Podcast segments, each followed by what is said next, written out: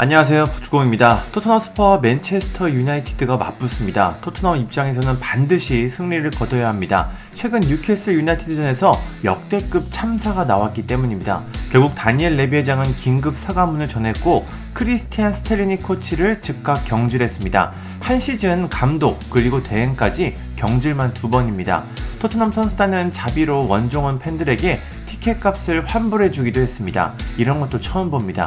그런 사이 토트넘은 리그 7위까지 떨어졌습니다. 챔피언스 리그 진출을 노리던 팀이었는데 어느새 리그 7위입니다. 아스톤 빌라와 리버풀이 토트넘이 주춤하는 사이에 리그 순위를 상당히 끌어올렸습니다. 토트넘의 이번 맨유전이 굉장히 중요한 이유인데요. 그럼 현지 언론들은 이번 토트넘과 맨유의 경기를 어떻게 예측하고 있을까요? 한번 정리해 봤습니다.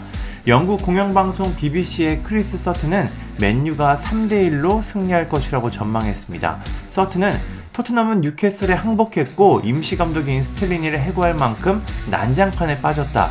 뉴캐슬이 전반 21분 동안 같은 비율로 골을 넣었다면 22대 0으로 승리했을 것이다. 가장 배짱이 없는 모습의 토트넘이 다시 돌아올까? 확신이 서지 않는다고 했습니다. 이어서 맨유는 브라이튼과 FA컵 준결승을 통과하는 행운의 팀이었다. 난 경기를 즐겼고 텐 하흐 감독의 맨유는 휴식 시간을 효율적으로 활용했다. 난 맨유가 뉴캐슬만큼 많은 득점을 할 것이라고 보진 않지만 토트넘이 clean sheet를 유지할 것이라고는 확실히 생각하지 않는다. 토트넘이 뉴캐슬전처럼 나쁘지 않겠지만 그들의 승리를 예상할 수는 없다라고 했습니다. 영국 언론 스포츠 키다도 맨유의 2대1 승리를 전망했습니다. 이 매체는 맨유는 마음대로 하고 싶은 걸 할 수 있을 만큼 선수단을 보유하고 있다. 최근 몇 주 동안은 매우 인상적이었다.